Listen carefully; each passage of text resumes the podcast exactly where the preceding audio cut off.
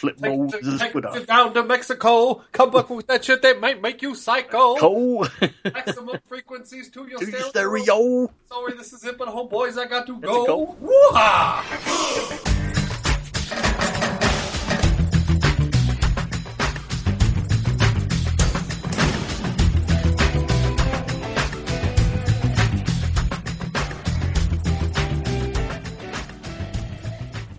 Hi, I'm Vernon Wells, and you're listening to the Bad Boys Podcast. And just remember one little thing you don't listen, I know where you live. Woo-ha! Got you all in check. Right, Tony? Head nod and shit. Yeah. You said head nod and shit. Head Yeah. nod and shit. That's a new one for MCP. That is. That is. Son, it's gonna be T-shirts right there. MCP. Head nodding and shit. It'd be more programming and shit, wouldn't it be? Oh, why not? All three. Uh, Why not? You're right. Exactly. Head nod while I'm programming. No, that doesn't rhyme. Oh. okay. Let's try again. Let's back that up. Try it again. Let's do it again. Let's do it. Try it. Try it. Try it. Try it. There we go. Tony, drop a beat. Drop a beat. I need a beat. Come on. Oh shit! Shit! Oh, I got you. Come on. I'm kidding. Oh no, no, you're not. No, we got you. We got you now.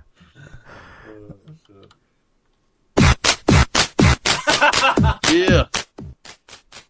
That's Come on, you wanted that too beat. I know. I just felt like I got punched in the face a couple times with that sounder. Yeah. First time I heard it, I felt like I was gonna jump backwards.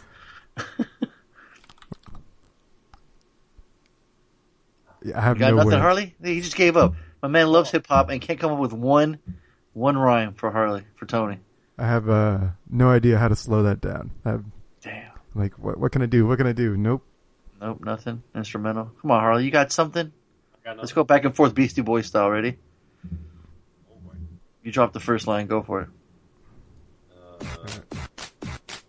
Yeah, that's not a Beastie Boy lyric. You can't. You you know you can't do that to me, man. Why not? You I I can't. I don't perform like that. But you can sing your heart out every time. Yeah, but you gotta like. You gotta like. How about you uh, sing? How about you croon us tonight? Then? How about you sing sing a little something for Tony then? What should I sing? How about The Wild Wild West. uh? Spoiler alert. What's going on, Uh, fellas? What is going on? Let's get back. It is- Let's get back into business. this is insanity. This is, this is this is the Bad Boys podcast. Cats and dogs. As Mass Hysteria, Bad Boys podcast, random rants on all things movies. I'm your host Fonzo, aka Mike Lowry. Joining me as always. Harley, aka Marcus Burnett. Uh oh, oh, I hear a beat. The man with the the man on the ones and twos. Yeah, too bad he's like oh, 14 minutes late. oh, this fucking guy. Yeah, Tony, aka MCP. That's right. What's going on, fellas? We try to drop a funky beat. We try to bust some rhymes, but uh, Harley chickened out. Maybe, maybe, maybe at the end of the night. Maybe, Or maybe at the end of the night. maybe, oh, we'll, so- maybe, we'll- maybe we'll bring back the beats? the. Uh, maybe we'll bring back the the. Um, uh, Harley and the Martins. yeah, yeah, I, I got that. remembers that from the old episode, all the old TV shows. yeah. Huh? All right. Yeah, that's that's all right. So that's a nice little teaser then for people. So Maybe, I see, maybe. yeah. I'm just saying to see how I feel. they're See like, if tease my ass. They're like, this episode's two hours long. I'm just gonna fast forward to the end and listen to Harley rap. I'm like, see, damn. if, see if the It could Sailor totally Jerry's backfire on us. See the Sailor Jerry's working. Oh, oh, there you go, Martin. Harley Martin. Tripping on his lips. Come on, Harley. You got nothing. Yeah, I got nothing. You, is it because you're on the spot right now? Yeah, well, you can't. It's like, I think like- it would work best if we're talking and you totally interrupt us rapping. Then it yeah, that. that's when you actually- that's when you get going. Yeah, that actually is true.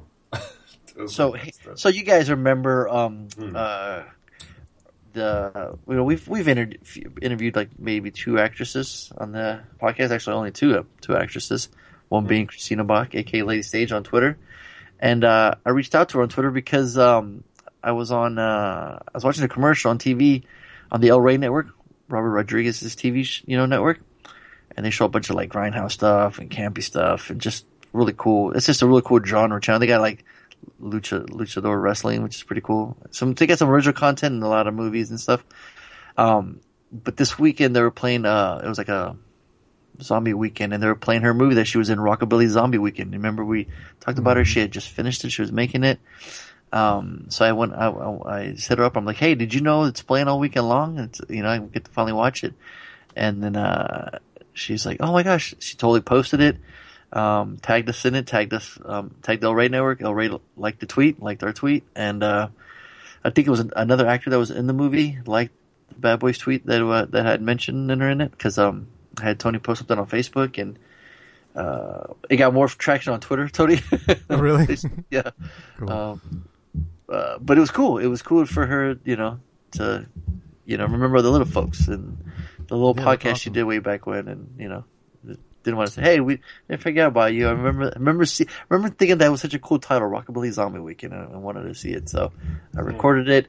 I hadn't time to watch it yet. I wanted to watch it. I haven't gotten time to watch it, but I have it recorded the DVR, so I want to check it out. But it was just cool to like, you know, hit her up on there and uh just wanted to say, hey, you know, it's playing on there. So that was pretty cool.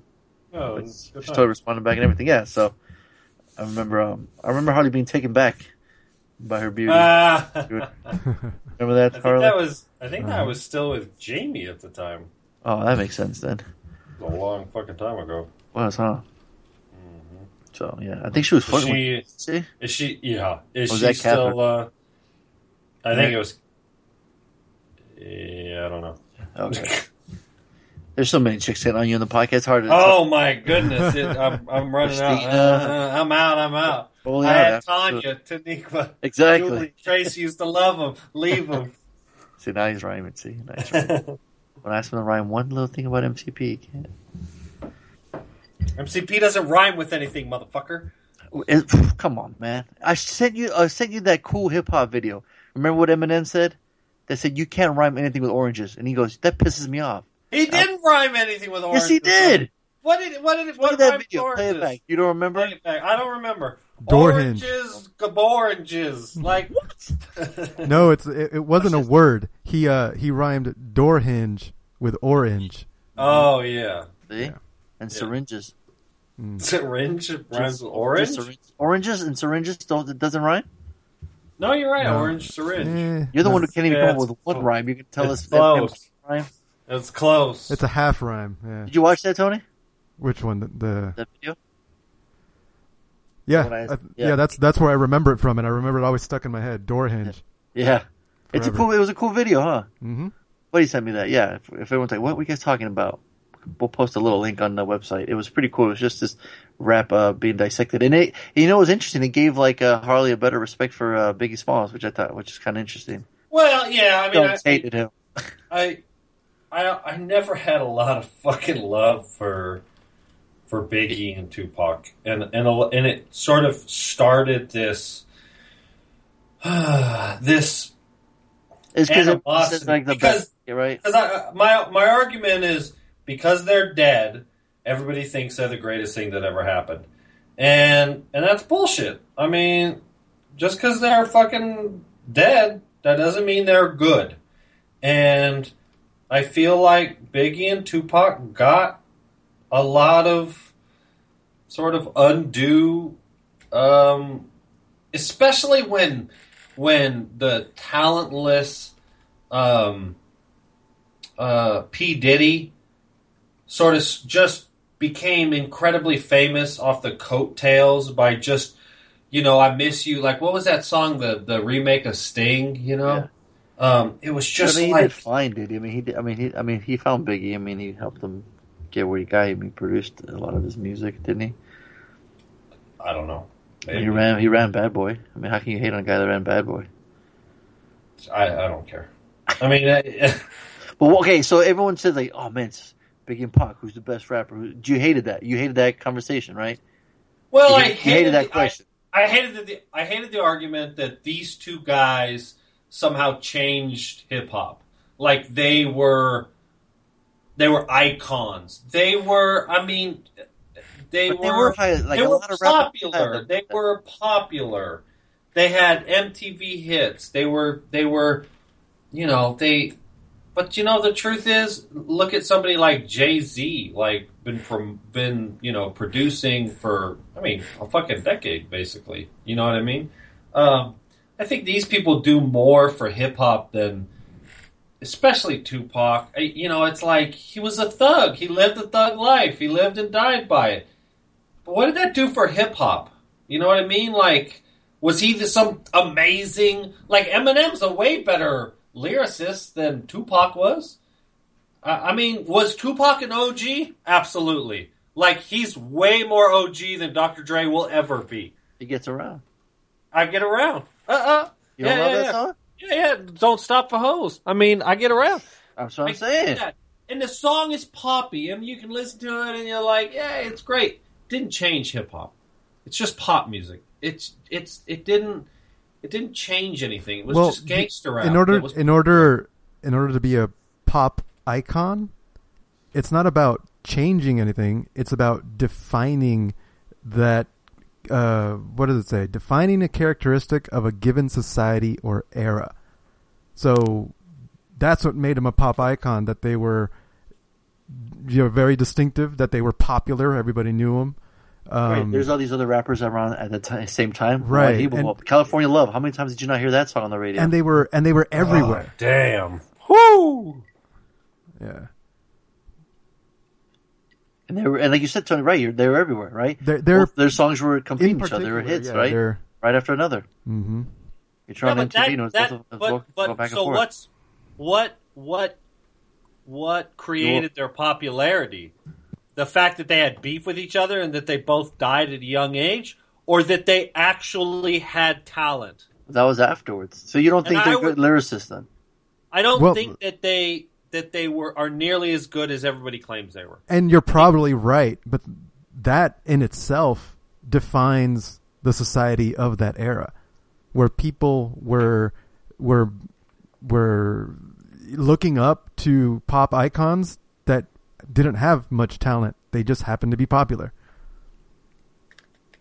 I mean, that's Yeah, that- I mean, that- I mean, like I, the Yeah, it's hard to say, Harley. though. I mean, you, I mean, you It can is- look at every all like a lot subjective. hip hop list. You'll see all- those. yeah, yeah, yeah. Of course, of course, because it's it's a popular thing to do.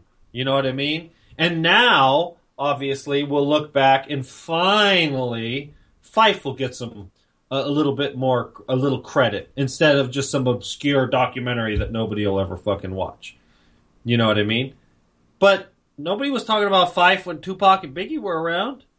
When they were making fucking Midnight Marauders? I mean, is there, can you, I mean, Jesus, I mean, Pharcyde, Lab Cabin California. These albums, like, I mean, they create. and they're great, and they're underground hip hop, but they're not reaching the masses. You know, Exactly, exactly. But they're way better from a quality standpoint of what that they what they represent. And so I, it, you know, it's just like my biggest. I mean, the ultimate is, and there was just something in the news about the guy, um, uh, uh, Kurt Cobain. That somebody released all the pictures of Kurt Cobain uh, of the, the the suicide scene where you know they, they showed Yeah? the yeah there's yeah there's some images posted of of the not not of actual Kurt but like the shotgun like the cop holding the shotgun in the Oh. room and the the suicide note with a pencil stabbed through it and shit like that. Holy crap! I mean when at the peak of popularity, Nirvana was like it was like the Doors. Who? It's all about Nirvana. I mean, it's all about this moody grunge rock. It's it's cha- it's changing the face of rock and roll. It's absolutely the So you're biggest saying thing. Big, Big, Biggie and Pac didn't have that huge of an influence like that? They kind of just No, changed music. Absolutely. No, no, no. And my argument is that Nirvana and Kurt Cobain didn't either. He's just a dumbass white boy who Whoa, was a whoa, fucking wow. heroin addict that shot himself in the head Okay, all right. because he all right. had depression problems. That is my and bad. he screamed into a microphone, and everybody thinks You he's don't remember that whole grunge happen movement? rock. Pearl Jam, Soundgarden, Alice in Chain. All of them coming out at that But time. nobody's talking about them anymore. What are you talking about? I still talk- listen to Nirvana. I it's- still they listen to still Pearl Jam's still touring. Alice, Nirvana- Chris Cornell's still touring. Alice in Chain are well, still touring. I mean, you don't, you in particular don't speak for all of music. You're- Apparently So you he know, you're, does. you're you're coming No, you're from your point of view and what you find, you know, talent or what you think is good or the music that you like to listen to. It's not necessarily. And I would I would argue Pearl Jam had more has a way bigger impact on music than Nirvana could imagine. That, that they even got close to. I think if if if Nirvana survived and they just kept on making music, they'd be just another sort of weird emotional rock band no way. kind of thing. No fucking way. Did you not watch Nirvana Unplugged? It was fucking incredible. It was an incredible show. And the thing is, Pearl Jam did it too. Alice There's Chain did also- too, but Nirvana did it first. and and you can say that Pearl Jam is way bigger than Nirvana, but it doesn't mean Nirvana is small. True. They can both be big, and just Pearl Jam is bigger. It doesn't mean that it doesn't diminish the impact Nirvana had. It had a big impact. Pearl Jam's was bigger, but Nirvana still affected a lot of people. There's, a, I mean, People were still Yeah, I mean- Nirvana albums. large. Yeah, chunk of- exactly. yeah. Well, and they're still buying Pearl Jam albums. You see I young think the kids wearing biggest, I think the biggest sort of argument that I can make that you can't argue against is this: the fact is, Oh, it's fucking argue. some, some of these, some of these bands are still around and they're still making music. What's his name? Leaves Nirvana because the band breaks up because what's his name shoots himself in the head and he becomes the that. Foo We Fighters got that. We got that. and that. now, yeah, yeah, and now we have the Foo Fighters for what? Twenty years? I mean, fifteen he's still years. Successful. Yeah. Grohl is like out there with a broken leg with a fucking cast and fucking rocking out. Fucking OG, right? Right. He's still doing it, and that's what I would argue has a bigger impact on their culture or their genre, which would be rock and roll, is that they're still motherfucking doing it. If you die at 27 years old, I, your impact is limited to however long. I mean, how many albums did Nirvana release with Kurt Cobain? They're still legend though. People are still buying it. I think It's you actually have seller. it. I think because your, your original argument was it sucks that people flock to an artist after they die. Yeah, They That's die, and all of a sudden they're this huge thing. yeah, Bowie yeah, yeah. sales So went up. Greatest that- Prince album Right, right, but Bowie's album sells. went My up. my point is that you're contradicting yourself because right now you're saying that oh, if they would have lived, they would have had more of an impact. But your original argument was that they're having too much of an Im- impact because they died. Right. No, but I- I'm saying their impact is it, it's it's uh it's fake. It's not. It doesn't matter. I mean, it, I mean, impact is impact. People flocked to them. People like, yeah, maybe because they died, and people bandwagon onto them Yeah, as as an as an effect of them dying. It doesn't change the fact that a lot of people did it, so it did have a big impact. You remember mean- the first time you were when you heard Teen Spirit? Huh? No, no, of course not. I could give You a don't. shit. Yeah. See, bought that shit on cassette, son. Play the shit out of it back and forth, side A, side B. yeah, I mean, there's just different people. It's not not necessarily like freaking Michael Jackson, where like every freaking person on the planet knew that person's name, and even then, it took a while for him to get to that point. But back then in the nineties, Right. everybody knew who Kurt Cobain was. You know what I mean? When they came into the scene, they fucking came in the scene and hard, and MTV pushed the shit out of them. Yeah, Their videos were exactly. on heavy rotation, so Yeah, everybody knew. them. exactly. It's not like they pushed out a girl Payola at its life. finest. Like, you know. And then Seattle had a huge movement. Every record, every record studio, every big record, record, record, ex, record executive was trying to find the next fucking flannel wearing from Seattle band, grunge band playing. You know what I mean? Yeah, but but These are but, great fucking bands that came out. Soundgarden, Pearl Jam, Alice in Chain, Nirvana. These are great fucking bands. These are not just these fucking bands that had a one hit song and took off. These are Yeah, fucking what- great bands. But, but just because they sold a million albums and and fucking um, MTV promoted the shit out of them doesn't mean they're fucking quality. I mean, how many albums did Backstreet Boys sell at their at their peak? Yeah, didn't mean they were any good. That happens every every so many years, right? With New Kids on the Block and then Backstreet and then NSYNC, then the the Britney Spears of the world. That shit happens, right? Pop music sells regardless, right? make a poppy hit song. But with with Rocky, it was something different. I mean, it was just the grungy kids listening. It was high school. It was jocks listening to him. It was like everybody was listening to him. You know, that's what was that was just what transcended about Nirvana. Everybody was listening to it. You know, girls were listening to it like uh, just the nerdy. I think that's another that's another argument to make or complaint is that pop music doesn't necessarily equal good music. Well, yeah, that's my argument. That's that's essentially. I mean, it's not an argument against any particular artist. It's a, it's against the people that are listening to this shit and they buy into whatever happens to make them popular. You know, the, the, that's what pop music is. What the people like.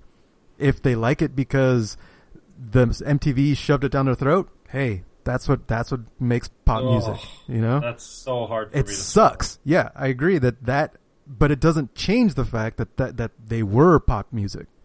I don't think became Nirvana's pop. pop music at all, though. What's that? I, I just don't picture them as pop music. No, not by the definition of pop music, but I was using that as an illustration. They became of popular something that after Kurt becomes Cobain's death. popular. No, right. It did not. They were already popular before he died. But then you just said you don't consider huge. it popular music. Which one is it?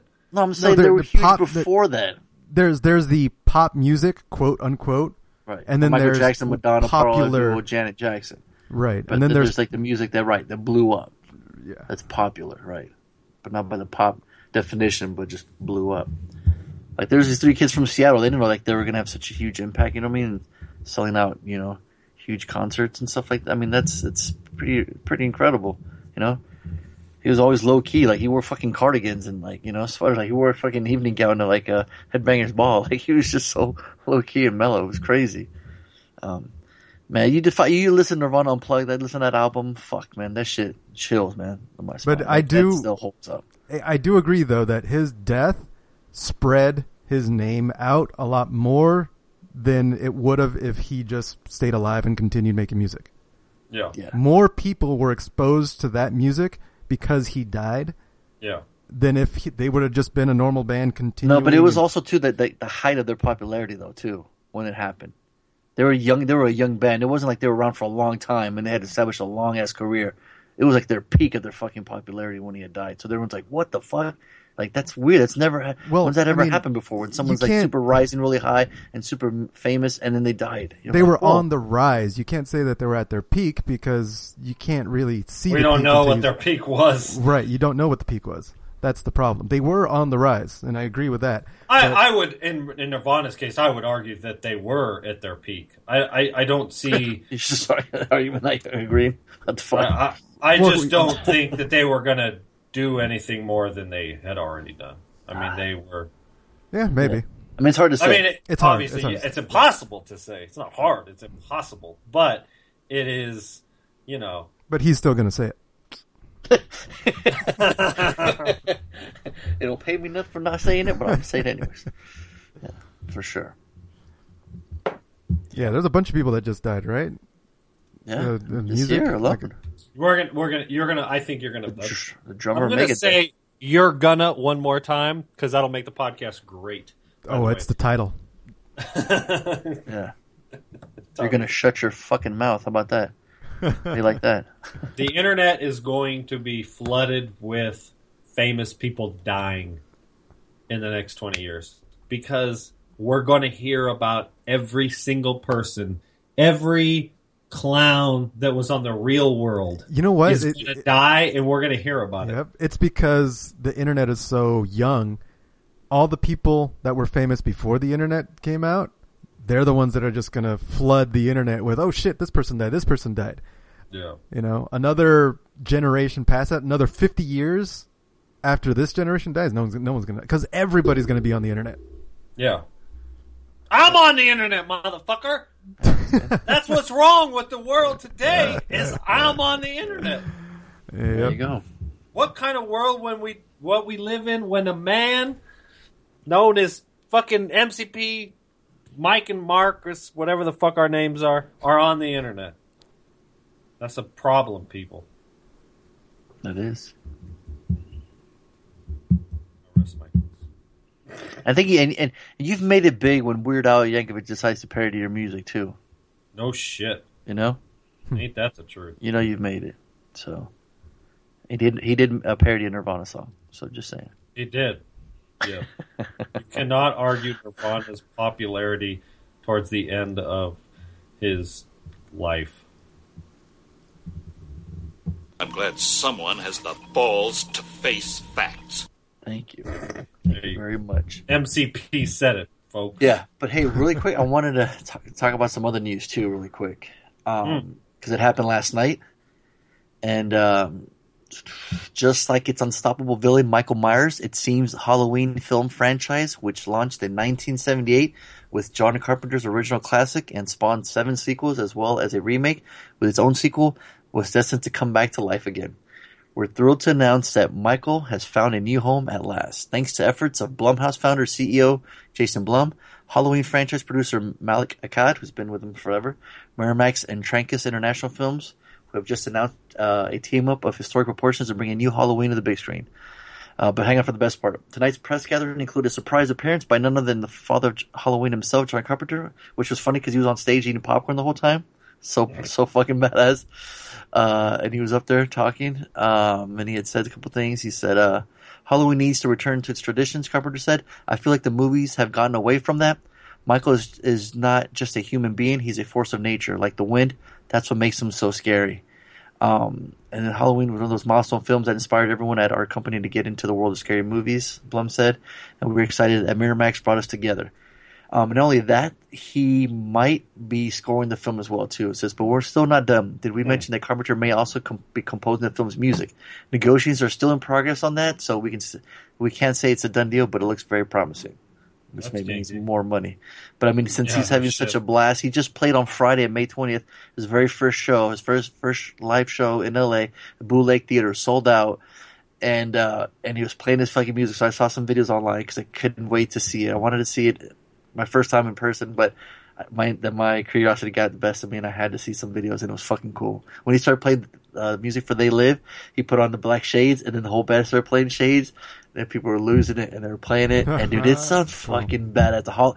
Listening to the Halloween theme live, watching because you forget like Yeah, that, He's- that'd be pretty neat. he's sure. playing his original music, right? Some of the songs from his first, uh, you know, his first his, his two albums, Lost Themes and Lost Themes Two.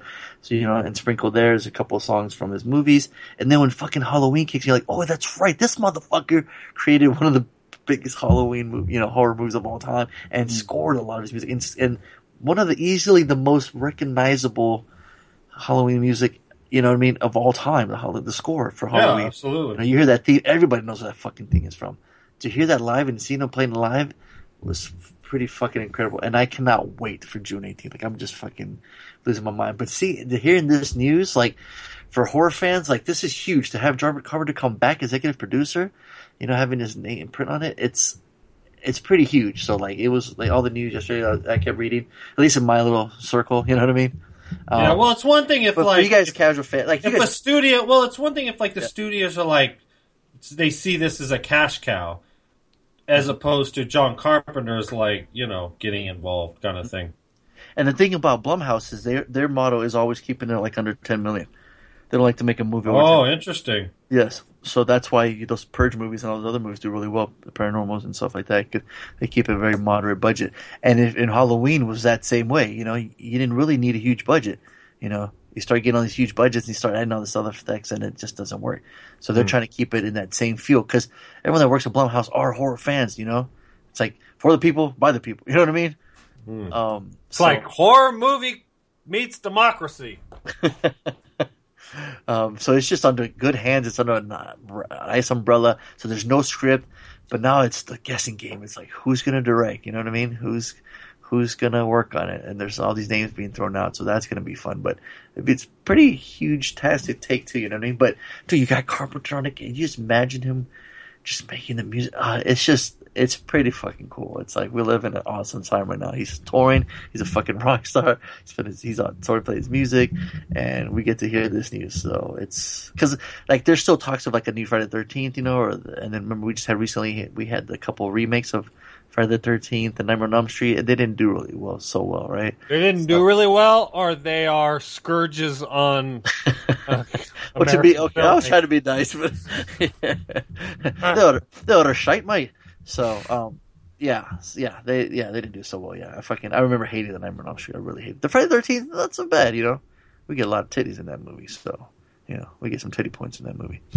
Um, so yeah, this is huge. Like you know, I just um, just had to throw that out there. I know you guys, you know, not big horror fans, but you know, it's pretty cool news, huh? Yeah, but you can't argue the the impact of of that in the sense of you know what it stood for and stuff like that. Yeah, and and it was so weird about that too. This news dropped that night, and and earlier that day, Guillermo del Toro was on this fucking tear of just like like praising the shit out of John Carpenter all day on Twitter. He just kept saying all these fucking great things. It was it was surreal. Like his every Hmm, time he drunk. tweets something and another thing and another thing and another thing, it was like incredible. Everyone's like, "Holy, look how much he's giving him so much props." It was insane. And then to hear this, it was like, man, like I don't think he gets this just like I don't think you know like he gets like the respect he, that I think he deserves. I mean, for scoring your own music and you know and the classics he's done. You know what I mean? There's so many movies he's done that are just classic, classic films. So, um, it's just it's high praise that Guillermo was giving him. So it's pretty cool. So yeah, Should so- uh yeah. Well, I I think that's a great um opportunity to talk about the the YouTube video that you saw that you sent us and that we uh we watched. oh, good I- point. Yeah, nice segue. I, Go. I I made sure Tony uh talked about it.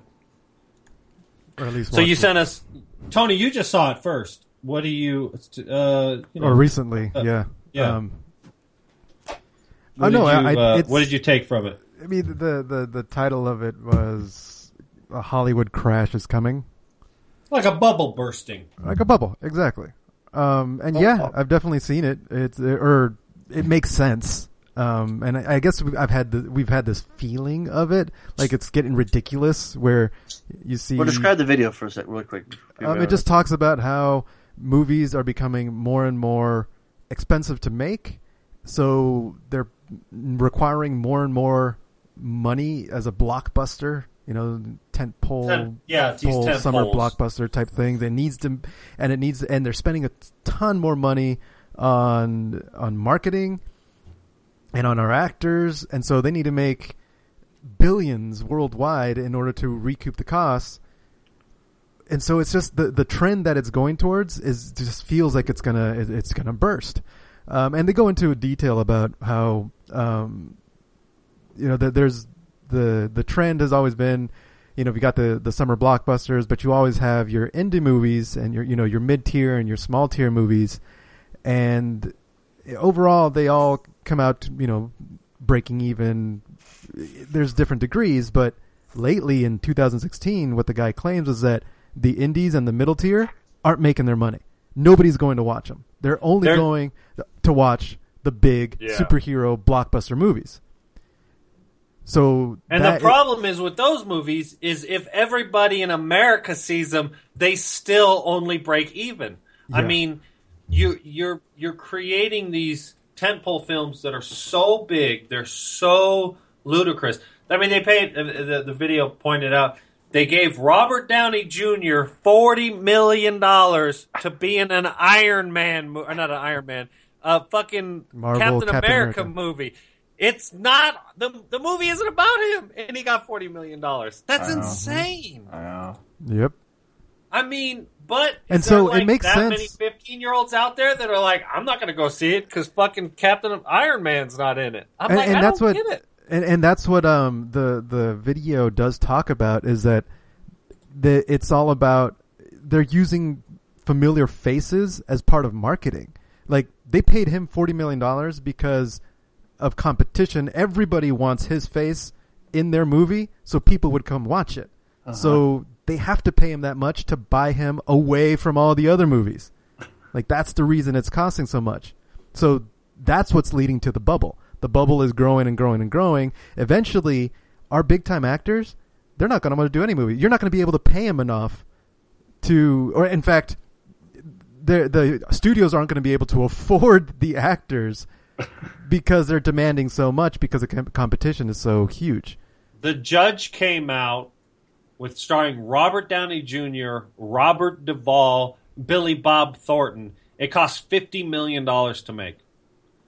We all remember that movie, and I think we all remember enjoying it. Like that was a pretty Yeah. cool film. Like You know, I mean, aside from you know Robert Duvall like shitting himself, you know, while taking a shower, um, like that was a cool movie. Like you kind of get Robert, you get Robert Downey Jr. right, Yeah. but the movie cost fifty million dollars. So forty of it went to Robert Downey. Is that you're? I, I don't know. That's a fabulous fucking question. I don't know.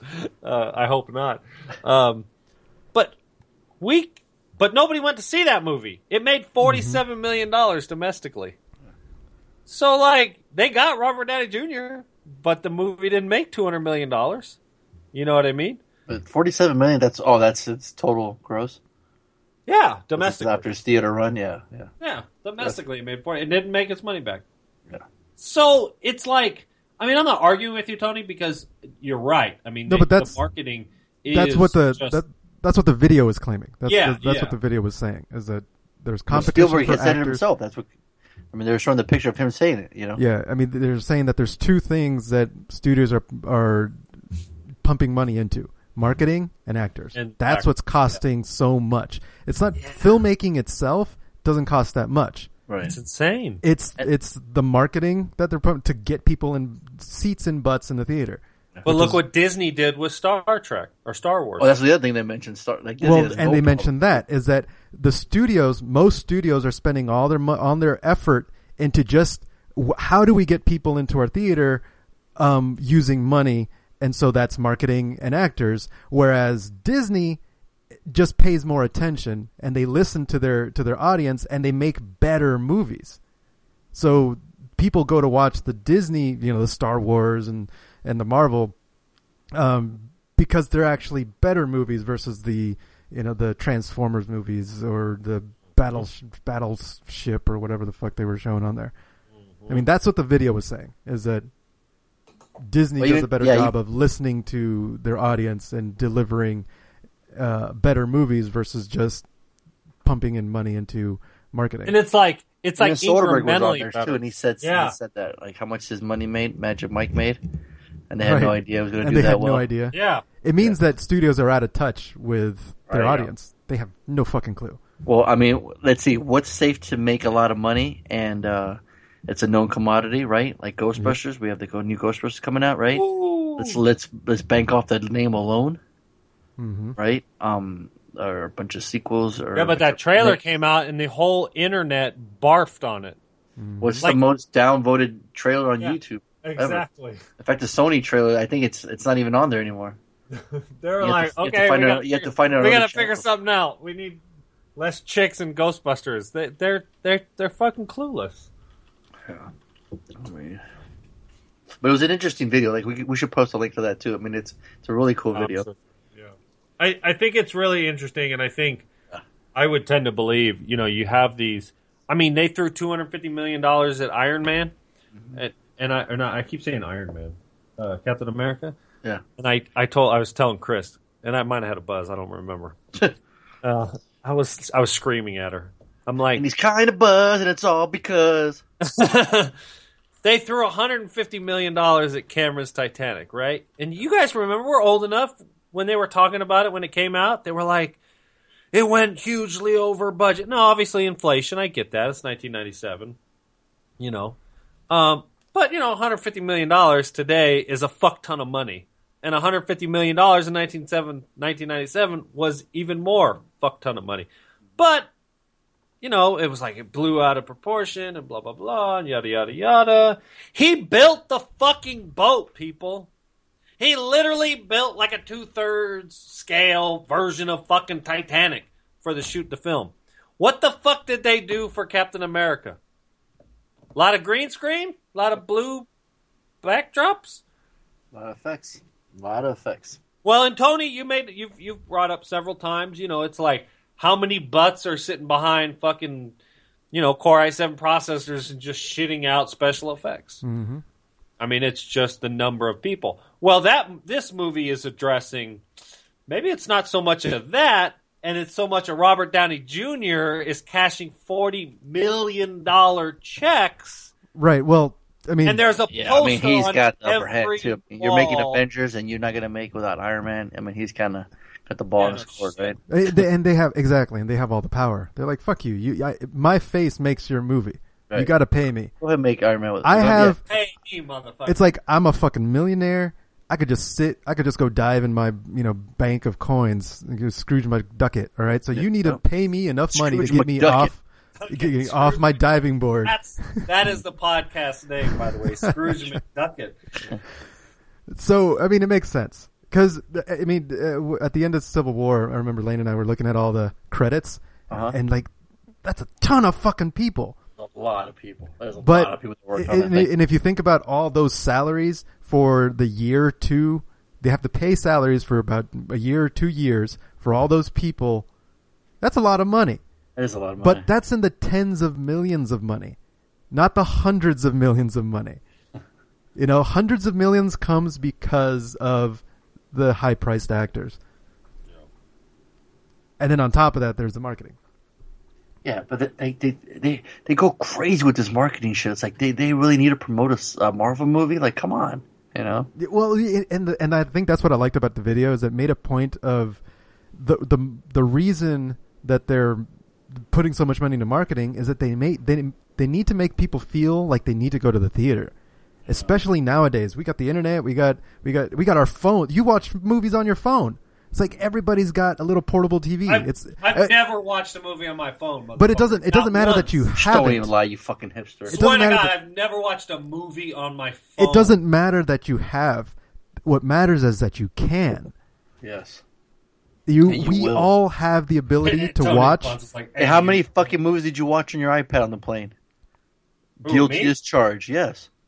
I didn't watch any movies on my tablet. I watched on the fucking the little screen that was three inches from my face. Close enough. Like I a had phone. no choice. like a phone. Close enough. But You did. still, the point is, even that, that's Even not that, a theater. can Do that plane. But that's my point. On the plane is not No, I a mean, theater. yeah, yeah, there's you're- there's so many ways to watch movies that aren't the theater, and so they need to be able to convince people that this movie that they're putting out is such a spectacle. Is so it's they, they got to build the hype so much that people are like, go I. I got to go see it in the theater. That's that's why they pump Gotta out. go see it. Yes, motherfuckers got to watch it. Motherfuckers Sad. gotta watch it. There it is, So- folks. You heard it first. Motherfuckers gotta watch it.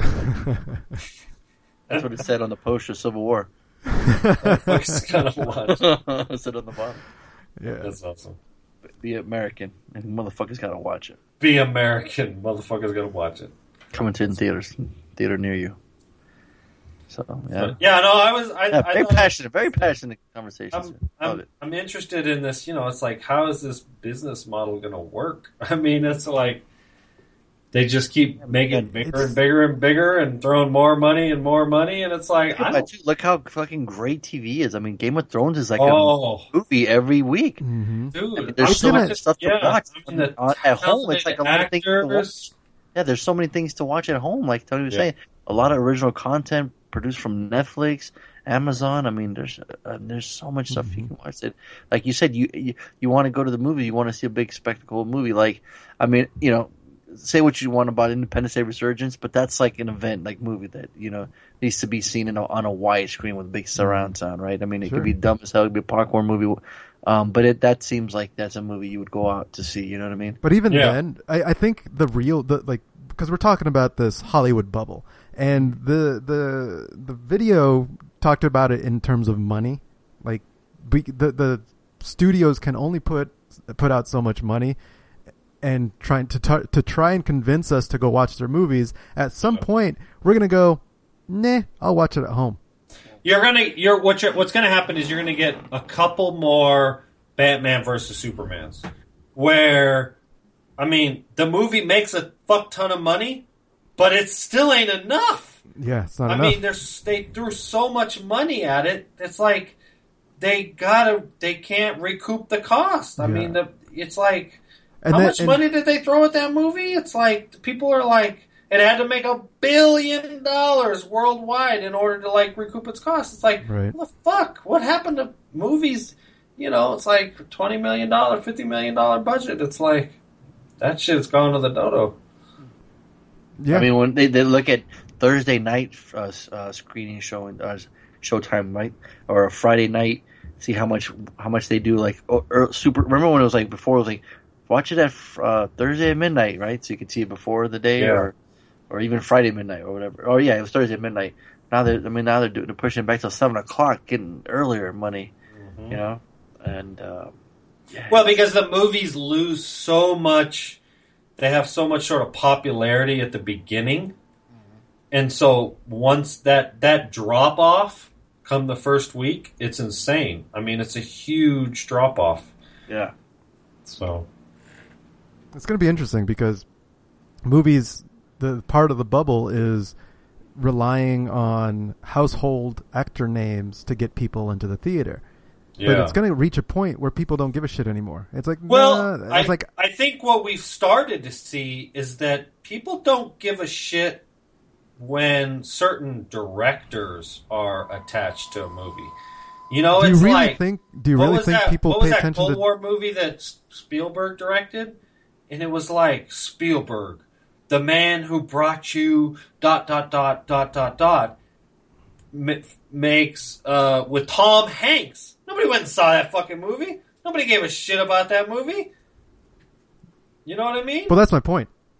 That I mean, the director thing. I don't think people give a shit about directors anymore. no, I mean, no. there's there's That's, yeah, I Yeah, absolutely. there's the critics and, and, and movie buffs, which is a less than a percent of the population that goes to watch Yeah. movies. Yeah, And, Correct. And there, by a and- point, critics gave nine, uh, the Nice Guys a ninety percent on Rotten Tomatoes. It came in fourth this week. right? Exactly.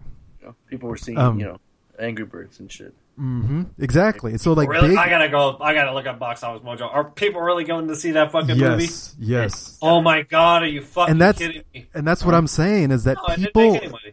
people aren't um, as drawn to actor names anymore. Mm-hmm. Like that. That's reaching the bubble point where actors just aren't having the pull that they used to. Because there's not those huge superstars anymore, right? well, Like, it's not Tom only Cruise that. is a megastar, The- right? and- I mean, but- it's and- not even his name alone can't carry a movie. Right, but and what I'm saying is that people's attention is it, it is no longer like entertainment is the biggest industry, and entertainment is no longer solely coming from movies.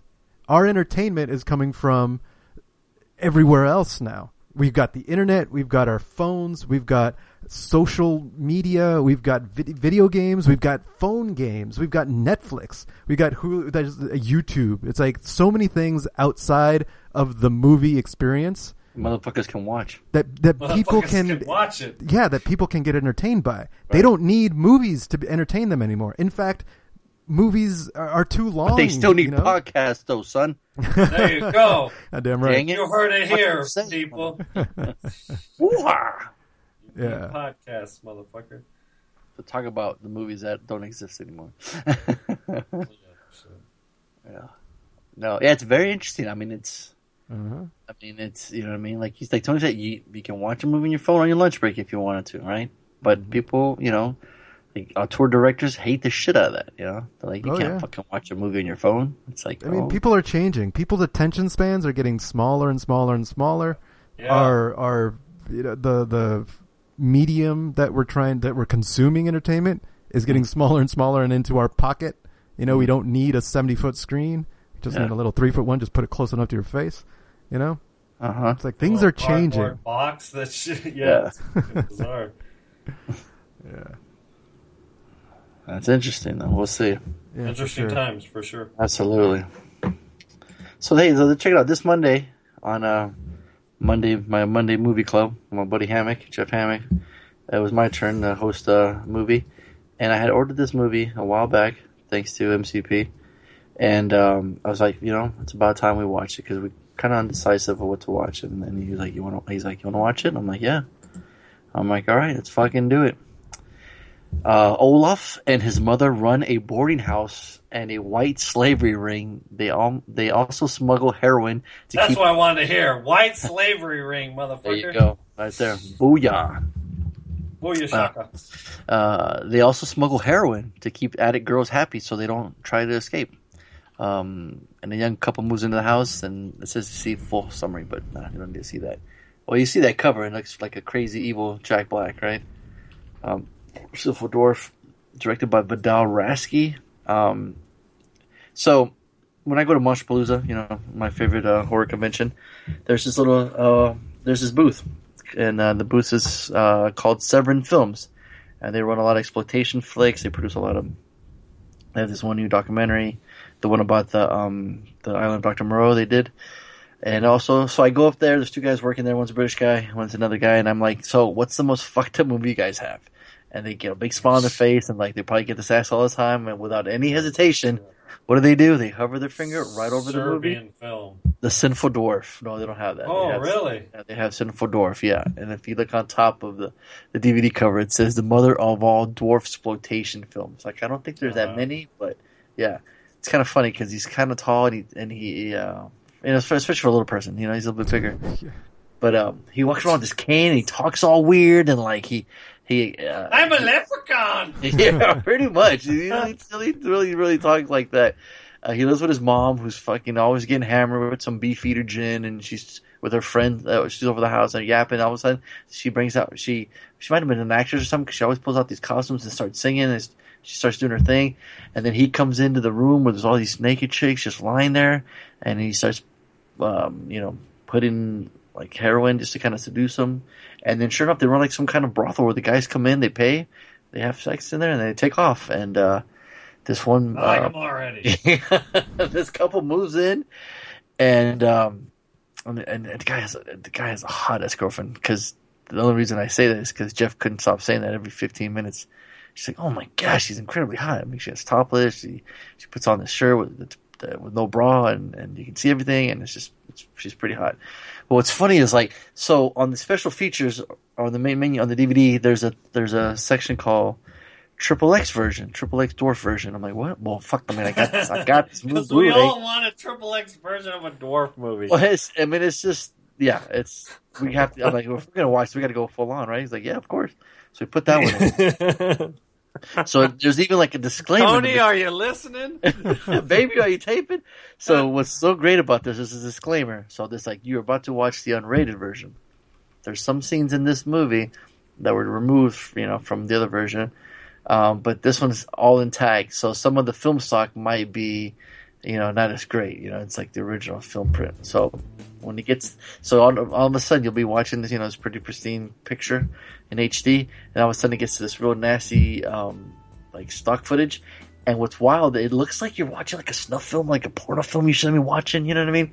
Because it goes in and and when they're having so they're like fully getting it on, making out, you know, and they're doing it, and then all of a sudden you start getting full fucking penetration, and you're just like, whoa!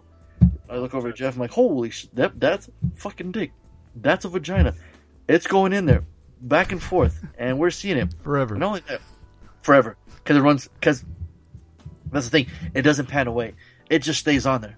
I look over at Jeff, I'm like, uh, keep looking at the screen, we're we're laughing like just just Are you comfortable with this? we're just nervous laughing, you know. We're just like, uh, you know, he's like, yeah, I'm good. Uh, you know, I can fast forward. You want? No, I'm good. I'm good. You know, he's just we're just so just laughing. We just don't know what to do. It's just insane.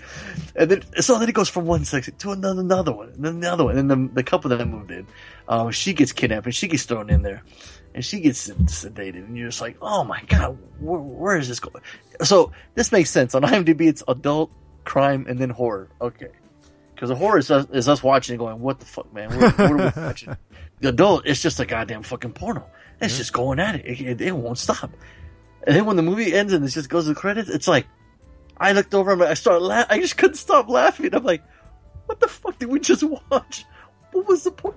What was that? He's like, that's probably one you'll never watch again, probably, right? Yeah, no kidding. So we're like, what the hell? Like, I pretty much guarantee you guys are gonna watch it, so I'll spoil it and spoil it for everybody. Um, so like the guy, like he committed suicide. What's the movie about?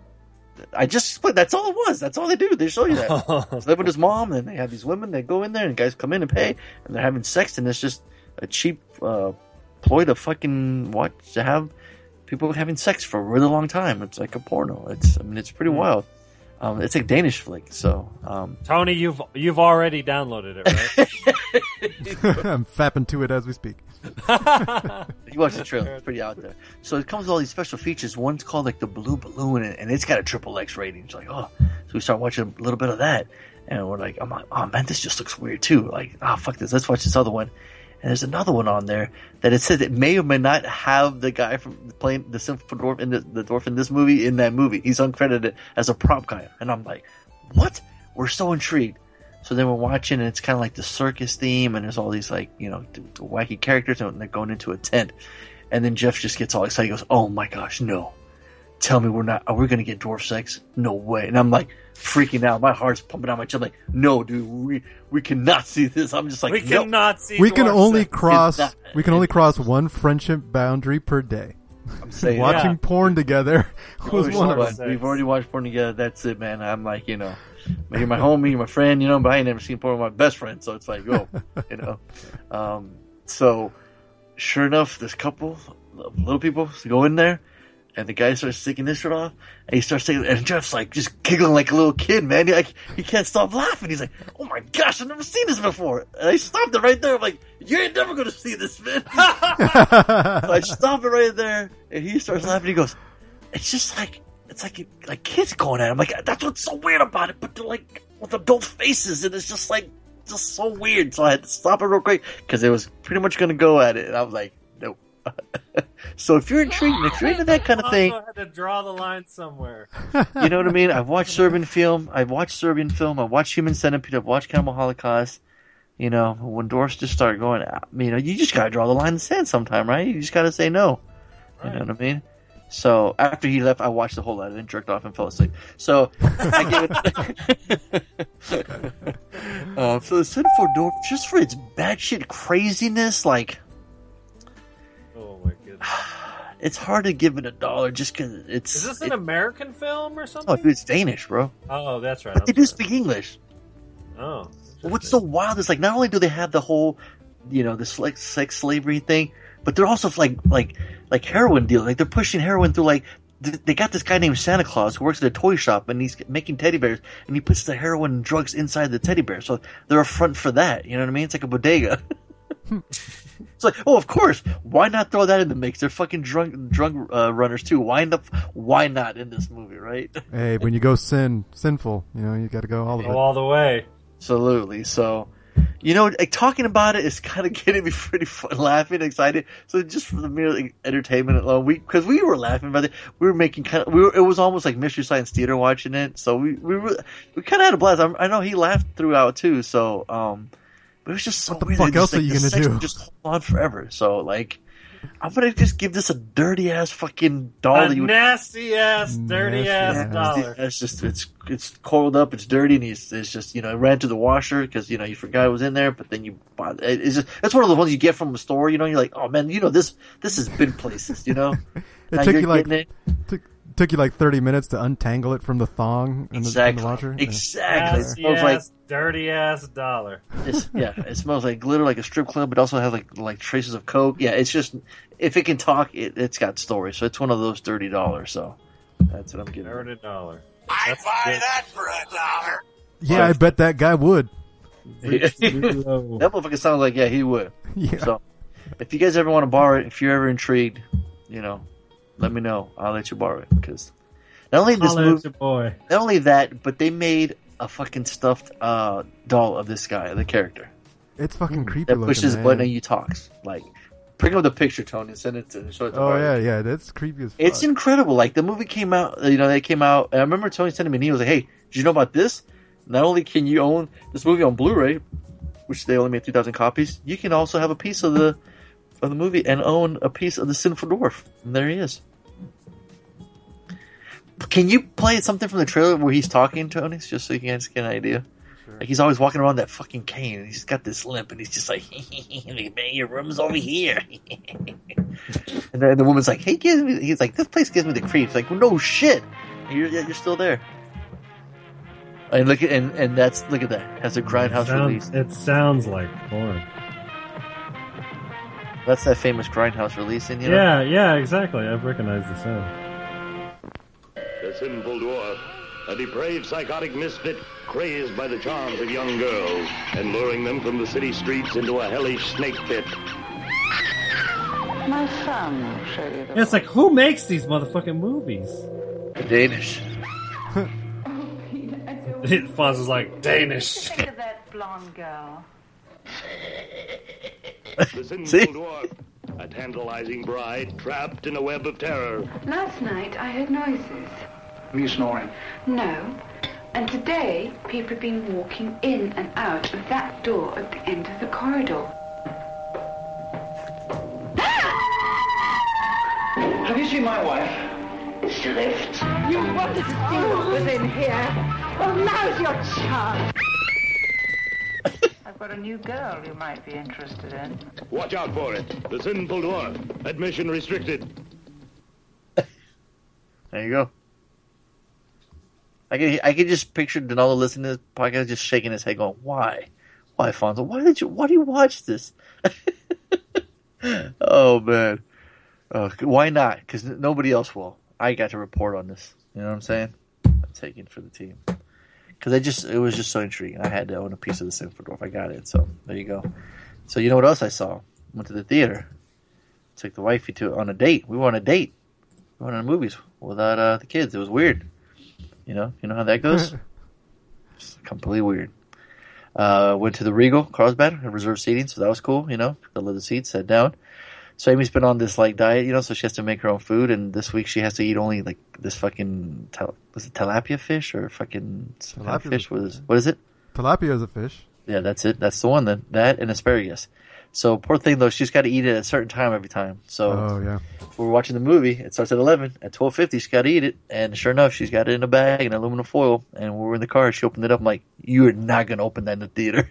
She's like, "But I got to eat at twelve fifty. I'm like, "Man, you open that. That's gonna be that's Oh. more embarrassing than me laughing at every Ryan Gosling line he says, which is not even gonna be funny. You know what I mean?"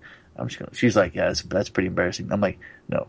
So she, poor thing, I made her feel self conscious, so she never opened it. Aw, she couldn't run to the bathroom real quick and just eat No, it. no. No. So after the movie was over, the credits, she everybody left and the lights were on, and no, and we were still sitting there, and she was able to eat it there in peace because you know you can see have the seats have the little table. Yeah. So because we what was so funny before the movie starts, we kept seeing everybody kept coming in. We're like, she's like, okay, if it's an old couple, I'll be able to eat it and have no problem. So every time somebody came, like, oh, there's a nice old couple, they went upstairs. We're like, damn it. Like oh, they like I'm like no no that's young no no they're gonna say something, and then they they left they they walked down I'm like okay whew. we were playing this game of who's gonna sit next to her. Then there was this old couple that sat next to her and she could have done it, but she didn't. But I mean it's just you know fucking smells fish in the theater. You can you know something smells fishy. Someone's gonna say something. You know what I mean? Uh-huh. Um, so yeah, so we we went and saw um, writer and director uh, Shane Black, who's famous for writing, you know, Lethal Weapon, Last Boy Scout, Predator. He was in Predator, Monster Squad. So you know, I'm a huge fan. And then he did Kiss Kiss Bang Bang a while back, and That was a people really seem to like that movie. Um, this stars Russell Crowe and Ryan Gosling. A mismatched pair of private eyes investigate the apparent suicide of a fading porn star in 1970s Los Angeles. It's rated R, and it lets you know right away. Um, little kid fucking waits till his parents go to bed. He goes into uh, he goes under his dad's bed with a flashlight, sees it gets a porno, opens it up, and there it is, Miss Big old Misty Mountain and her big beautiful tits. Same uh, same chick on my album cover, my double OP. When you open it up, it's the same girl. Except I have it in 3D, he does it. But then, so he, he goes to the kitchen, he's got a flashlight, he's like, yeah, he's opening it up, looking at it. And in the background, in his kitchen window, you see this fucking car jump off of like a, like a, like a super, like, uh, steep turn, just, just flies down, crushing the bushes and crashes like he, and, into like their house and all the way to the bottom. And it's her, Misty Mountain, she got killed. You're like, what the hell? You're like, okay, that's a fucking amazing way to start this movie. Uh, you got Russell Crowe playing Jack Healy, who's like a hired guy. You know, you got a problem, you call him up, he'll fucking handle it, take care of it. Ryan Gosling- that he can't fix. Exactly. Ryan Gosling is this uh, private eye who wakes up in a in a tub full of water with a suit on still. Uh, drinks a lot, smokes a lot. He's got a little daughter. Kind of a fuck up, but he you know he's pretty good at his job. Um, it's just getting paid. He's talking to this one old lady with his huge glasses. Him and Russell Crowe's story intertwined, and they start to work together. It's a, and Shane Black just knows buddy cop, buddy like they're not cop, buddy cop, you know, buddy, buddy flicks, right? Um, Right. You know, the great ones like uh, uh, 48 Hours, Lethal Weapon, right? Um, and fuck, man, their chemistry works, man. There's, the lines are flying left and right. They're hysterical. They're funny. Even throwaway lines. I mean, there's one scene that me and Amy just couldn't stop laughing. It was just throwaway line. Ryan Gosling's not even in the screen, and this one chick's like talking about a huge story, you know, moving along the plot, and she's yelling in inside his house, and he just in the background you just hear, "Hey, I got neighbors." It just made us fucking laugh so. Hard. I mean, it was just a throwaway line, but it was so fucking funny that they just threw that in there, you know. And um, and it just works, man. The, the, the look of it, the, the, the, the chemistry, like I said, between, between the two, it, the, it's just a well written, just a cool, like original, something new, just a breath of fresh air that's in the, that we need to see, but unfortunately came in fucking fourth because fucking everybody went to go see the goddamn Angry Birds. And I was saying that while I was in the theater.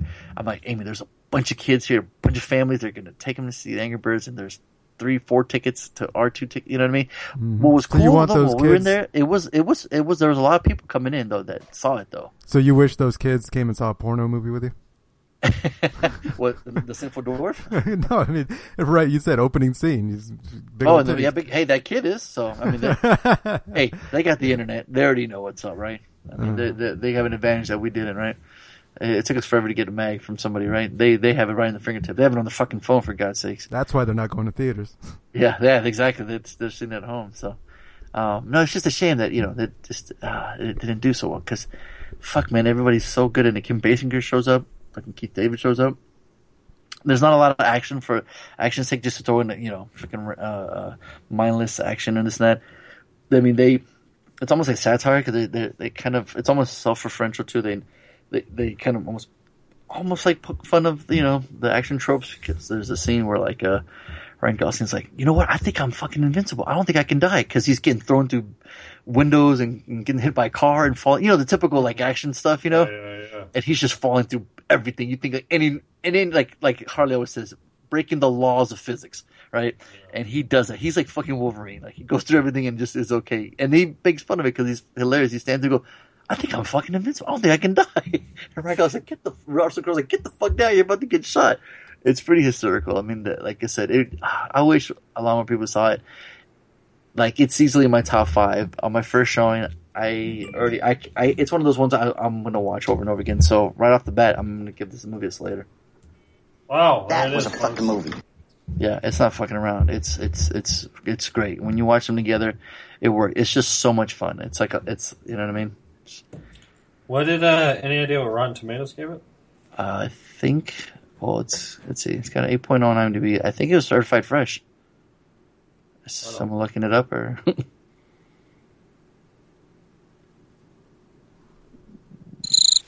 okay, nobody is. All right, all right. Let's see. I'll go look at it and see. But so nobody else saw anything else, right? Oh, I didn't. Yeah. Okay, let's. uh The it is missus current- is obsessed with Homeland. It's at it's uh, ninety percent on on uh, Rotten Tomatoes. Oh, there you go. So Angry Birds is at forty two. Oh, Civil War is at ninety. I thought for sure Angry Birds was like not gonna make any money because it's been so long. No, but it was It's like, when's the Uh, last time somebody played Angry Birds on their phone? I know. Hey, he's preaching the choir, homie. I don't get it. Neighbors 2, 62%. Nice Guys, 90. And Jungle Book, 95. Yeah, and I, I know Jungle Book. Jungle Book made 10.9 million. Nice Guys made 11.2. I mean, they just barely beat that. Neighbors made 28, 21. I mean, they had a tough competition, dude. It was coming after, like, Angry Birds just came out and it made 38.2. So we had to compete against Angry Birds, Civil War, Neighbors 2, and Nice Guys. So, that's just a shame. You know, but like you said, in this day and age, Blockbuster, it's got to make its budget back. I don't know what the budget was on it, but, you know, you gotta, um, right, if you don't make a certain amount, it's, it's considered, it's considered a fl- uh, flop, right? Well, how much money did it cost? That's what I was wondering. I don't know. I thought you were looking that up. okay, like, uh, where do they normally say the budget? On details? Box Office Mojo. Oh, there it is. Uh, 50 million estimated. Yeah, so it was cheap. Yeah.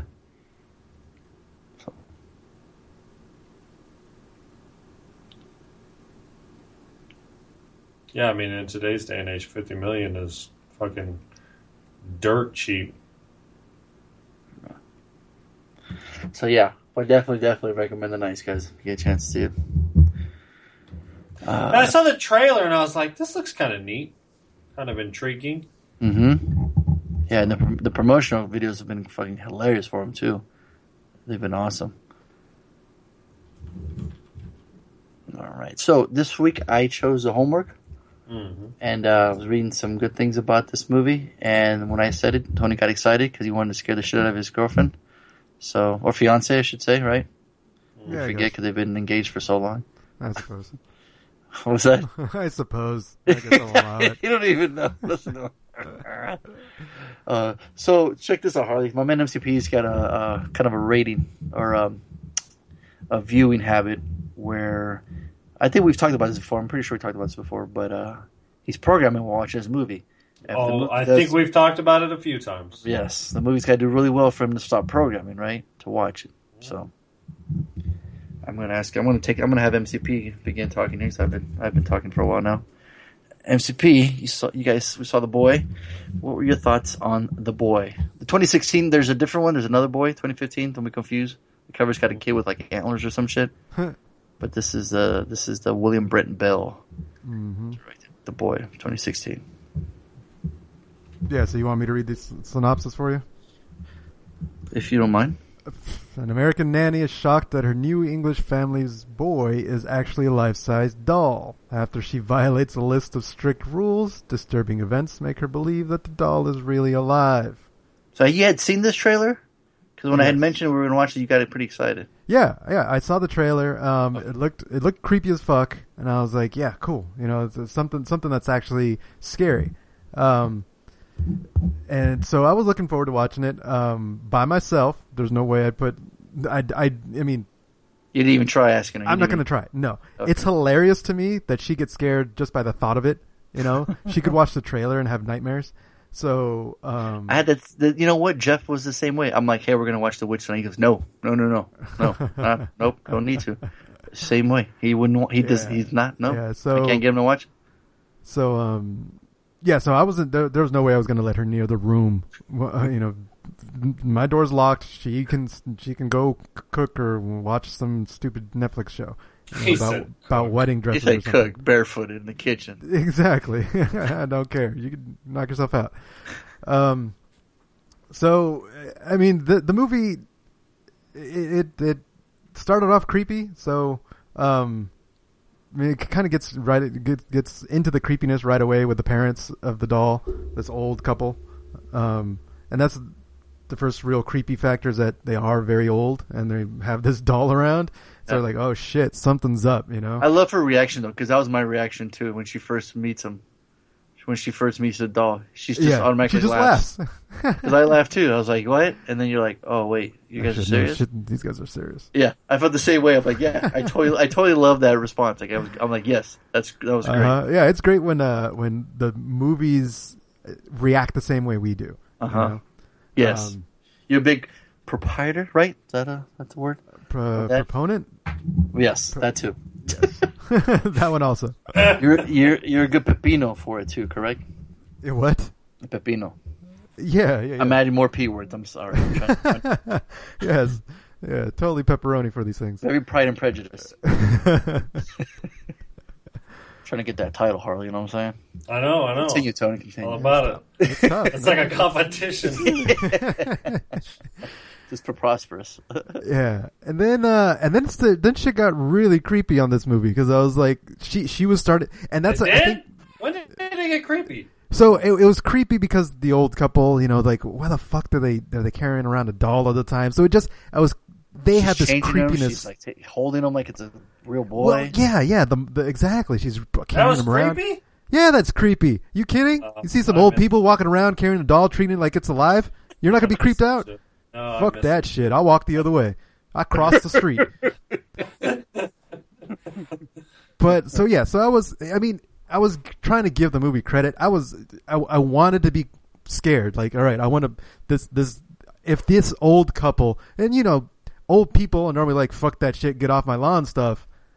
You know, Get off my lawn stuff. Show. and like they're going like, yeah, treating this doll. I'm like, man, something's got to be up with this shit, right? Mm-hmm. Um, and uh, and she starts experimenting like stuff's weird while she's there all alone, and they leave her all alone. And Well, they like, said they gave her a set of rules. Remember? Yeah, yeah. So she could give her the set of rules. This is how you treat our dog. She's like, sure, yeah, yeah, yeah. I'll follow Ignores your the rules. fuck out of Just right leave me- away. yeah. just leave me alone and exactly, Oh, just sister, chills. Yeah, with the grocery boy. Mm-hmm. No but then fucks were s- given. s- stuff starts happening, Mm-hmm. and it seems like yeah, she's starting to believe that this doll is real. But of course, nothing ever happens when she's looking at the doll. Right. Stuff only happens when she turns her back, when the it's off camera, behind closed doors, and it's freaking her the fuck out. Um, so she starts performing experiments and shit. And so that's when I was like, yeah, no, that's good. Yeah, perform some experiments because that's. I mean, if I imagine myself in that situation, well, pr- I'd probably get the fuck out of there. You'd have probably already But- left. yeah, I probably would have left. But if I didn't have a choice, you know, whatever, um, you know, strapped for cash or something. This is the only talent I have. Strapped have. for cash. so, you know, okay, fine, fine. I, I would perform some experiments. Cool. She starts doing them. I'm like, all right, now that this is starting to seem like this is legit. This doll is fucking possessed. All right. And then, um, and then the parents.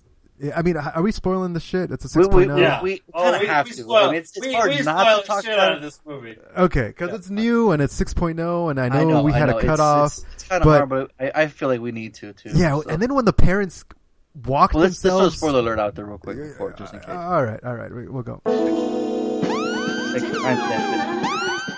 The following may spoil the movie for your poor sensitive ass. You've been warned.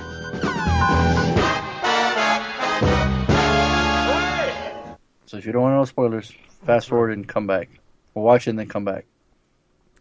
So, um, when the parents kill themselves, Mm-hmm. I was like, shit, this must be bad. You know, I was all in at that point. I was like, Yeah. this is gonna be the fucking worst demon, and and like it, it, it like slowly gains your confidence, and Did then you have like a? We feel like it was going to be like Chucky and come to life, or yeah, you didn't like know yet. Chucky or didn't like really, um, really, really know. What's the? Yeah, I didn't know. I wanted Yeah. it to be like cool, and, but- and so I had my doubts when all the uh, supernatural shit that was going on. She was only dreaming about it.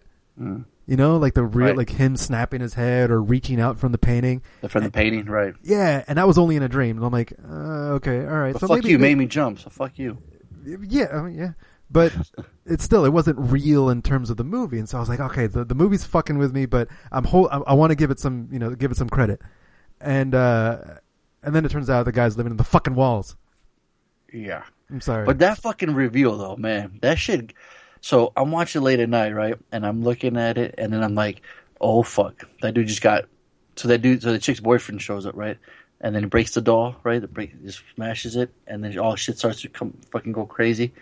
And then that mirror breaks, and then we starts walking in the mirror. It they sends him fucking flying back. And when that fucking review, when that guy starts coming out with that mask, I genuinely got I I genuinely got chills. I was like, Really? What the fuck? Because I didn't know if it was a real person or if it was like supernatural. Still, I was I was at a fence. I still didn't know yet. That's why. You Mm, Gotcha. know? You thought it was So I'm- like the ring girl coming out of the TV. Exactly. Yeah, I wasn't sure. Like, what the fuck is this? The ghost of the kid, or is like, is this really the guy? Now I'm like, Yeah. oh shit! Just the way he came out, kind of like Samara from the ring out of, the TV. Mhm. Just the way he came out, and that fit, and the mask he was wearing, it, it it was genuinely creepy. So I was like, Yeah, that's funny because I immediately like I saw the hand, yeah, right? And I was like, "That's an old man's hand." Oh man, it's not supernatural at all. It's just a guy living in the fucking wall, and I was so Okay, so let me ask you this. Oh, interesting, If the okay. movie had been supernatural, would it somehow have been better? Maybe I don't know. It Really? depends on how. Yeah, maybe. I have a feeling Harley did not If, like. if the doll was possessed, you would have gave this a dollar. Maybe. Oh, I'm not saying Well, I would, hear- let's hear Harley's motherfucker. I'm saying maybe. you don't want to hear my thoughts on Oh. this fucking movie. Yeah, and I think the thing is, That's I really, really reveal wanted. kinda- I really wanted okay. this to be a supernatural, scary film. I wanted it to be. So I was, I, I was giving it the benefit of the doubt throughout the whole reveal. You know, uh, uh, uh, leading up to the reveal. Like I want, I wanted it to, to, to be supernatural. So I And was it did giving not deliver. It, and it did not, it didn't deliver. Like w- once that happened, I was like, yeah, fuck it. So like, eh, it whatever. completely like just Yep. It dropped. wow, it dropped okay. the ball completely I, for me. I'm not surprised because I was bored to death by the movie. And when the reveal happened, I was like, oh, you gotta be fucking kidding me. I, I was like, are you for real? That's some old bullshit right there. Like, so, so we had the same reaction. yeah. So oh we- yeah, reveal. the ending, two, I guess? That, that reveal at the end is Uh, well. What happens is the movie's PG thirteen.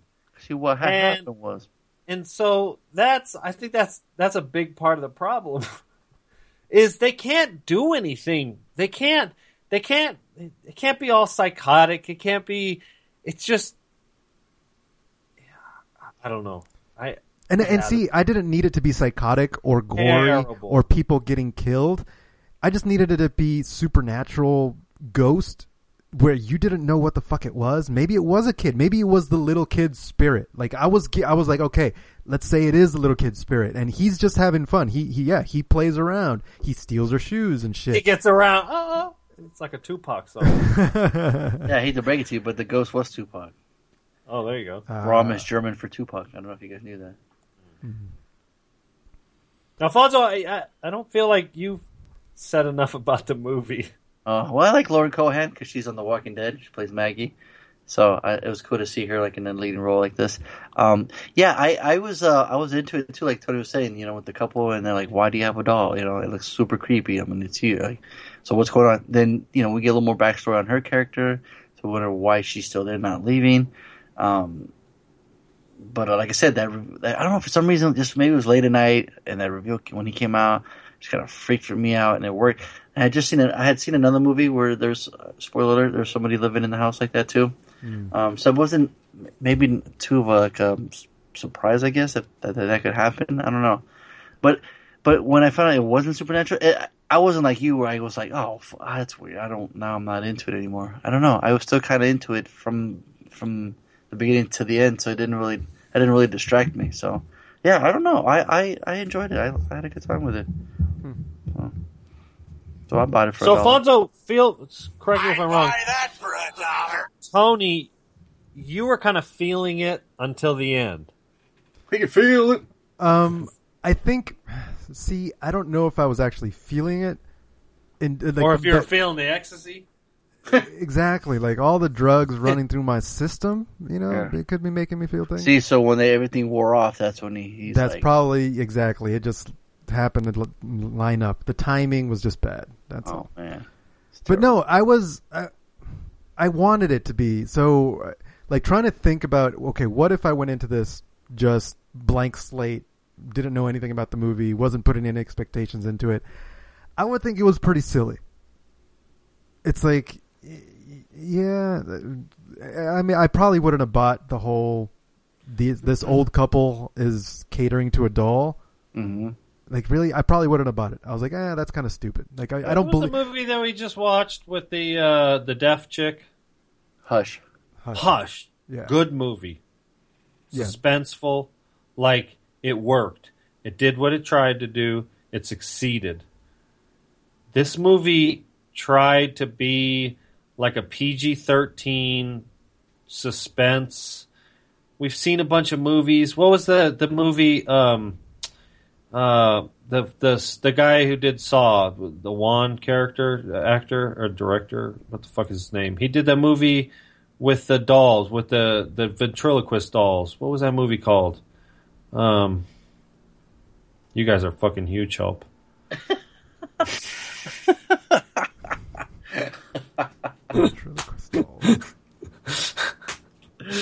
It was like there was like the DVD cover. Um, God damn it! I can't think of the name. Annabelle? It was creepy. Like it genuinely was like creepy. There was never a moment in this movie where I was like, like creeped out. Like I was like the doll moves around and like oh, I think the biggest problem I had with the movie is it was filled with so many cliches. It was filled with every horror movie trope I think I'd ever seen. And on top of it, it was PG 13. And so that really fucking bumped me. Like that really, I was like, I can't, I can't fucking enjoy this movie because it's every bad movie trope and it's taking itself serious. It's not like, it's not winking at the audience like the the the House on the Hill or whatever the fucking movie was that we watched a couple years ago. Um, the Cabin in the Woods. Like it genuinely was like, no, we're just trying to be scary. And I was like, if my 13 year old was watching this movie, yeah, okay, she would probably be like, that movie's scary. But I don't know, man. It's 2015 uh, or 2016. I forget what time it is. Um, so what'd you give it? oh, it's a full on waste of time. Okay. That I mean, it be doesn't a like waste of time. doesn't piss me off, so I'm not like angry at the movie, but it's it's garbage. It, it yeah, it's it's a waste of time for sure. I mean, I mean, there's nothing redeeming about it. It doesn't like anger me. It's just sounds it's, like it. it's lazy. You know what I mean? Um, but you know, All right. I I know there's some people out there that are gonna watch this movie and like it. I'm certainly not one of them. Okay. So Mr. Page gave you a rating? No. Um, Okay. It's a waste of time for me. Okay. Not as not as big a waste of time for Harley, but or as Harley, but That would be a waste of time. wait, you saying I'm a waste of time? Yeah. That's Is right. that what you're saying? Oh, okay. waste. Of, sorry, I'm- waste of air. Yeah. Use a lot of it. These movies, the, these reviews, the, the review is way more entertaining than the movie, for sure. and that movie bored the shit out of me. And I could see it boring the shit out of me if And- and- I wasn't and looking Chris- forward to it Chris- so much. Yeah, Chris gave it a waste of time too. By the way, just Yeah. in case, in case y'all wondered. Mhm. I was just like, I don't get it. There's nothing. Is it scary? Did I miss something? like, I mean, if you put yourself in that situation, in her situation, where weird shit is happening, I could see things being creep. You know, yeah, and then out. and then the fucking thing is, she's like, all of a sudden, she's like, "Oh, it's real." I'm like, I would just get the fuck out of the house. Instead, she's like, "No, I got to stick around and fucking find out really what's happening." yeah, I'm and they like, tried and they tried to explain it with her losing a baby thing. It's like, eh, Yeah, that's that kind was, of lame. that was that was lazy, cheap. yeah, yeah. I mean, it, it, that's what I'm saying. It's like so many fucking tropes, so many goddamn tropes, and it was like I'm like I'm tired of these tropes, man. I'm a grown up. Yeah, well, but that's you the thing. It's like the movie was like it, it wasn't aimed at somebody like me. It was PG 13. Mhm. You don't make movies like this anymore. PG 13. Like who the fuck? Who who who were you expecting was to be your audience? Like who was who did you think was going to go watch this movie? Was there somebody in the theater that I missed? Like yeah, So- you know, it's it's gonna be hard to find movies without tropes these days. I mean, Well, yeah, gonna but have a it's like the everything about this movie was a trope. Like there was nothing original about it. All right, ready? It was an hour and forty five minutes of troping. Hmm. yeah, I guess. I feel like Tony has his pick of mov- of podcast titles tonight. Yeah. Yeah, he, he's gonna make it wrong. Just one really long word. There you go. Yeah, so MCP, you had the extra credit, right? I did. I had the extra credit, and I And don't you remember- chose? I don't remember, um, because I watched this shit. Ah, yeah, Wild Wild West. Um, I wa- I watched it like the next day. Talk about movie tropes, by the way. Yeah, oh God, yeah. So last week we saw Will Smith uh, in the homework, and so I continued the Will Smith train and went signed it for extra credit. No pun intended. No pun. No puns here at all. Uh, the two best hired guns in the West must save President Grant from the clutches of a 19th century inventor villain. Yeah, sure. Um, don't mention. Yeah. Don't Why mention. not? Like I dig it. Sure, sure. Don't, don't mention anything about the the steampunk type technology Yeah. in it. No, no, no, not at all. No, not at all. Um, starts off with our boy Will Smith and Mike naked Lowry. with a Mike Lowry. He was being Mike. Yeah, he and Mike. he is Mike Lowry. That's he was, all. uh, that he is so Mike Lowry in this movie. It's not even funny. Uh huh. He was Mike Lowry and all up on that girl. Garcelle Beauvais. Is that what's her The name? movie, it's crazy. It's like PG thirteen. It's like a porno without the dick. It's like there's so much sexual reference in this movie. It's not even funny. Uh-huh. Like I, I'm so like, because I watched it with the whole family. Like all four of us sat down and watched this movie. Well, Chris programmed the fuck out of it, but I mean, well, and I did too. Actually, now that I think of it, but um, Yeah, I mean, it, it, it there's so much sex, It's- sexual it was- innuendo. It's not even funny. Like you cannot watch this movie. It's so It, it was pretty bad. yeah. Um, and I man, I'm all about it. It's all good. Like I'm not hating. Like We ever try to make a, but it- Hollywood tries again, to make a big budget western. It doesn't do good, right? No, i.e. Lone movies- Ranger. yeah, No. these movies do bad. They never make any money. yeah, yeah. I, I think it's just uh, maybe it's just too not believable. Like you know, when we watch a western, we want to watch. It's a good point. I don't, I don't know why these movies do so poorly. Um, because yeah, that's exactly what happens. Is they do. Nobody goes and sees these movies. And the truth was, this movie's not bad. I mean, it's bad. Uh, Why did I say it's not bad? This movie's great quote. terrible, but it's fun. Like it's so over the top. It's so stupid. Like I didn't mind watching it. I love you, babe. I love you Um, like it, I was just genuinely like, it's so over the top. You know, it's like that when the big fucking tarantula comes up at the end. I'm like, really? This is like Civil War time? Like, that's pretty fucking amazing. Like, it.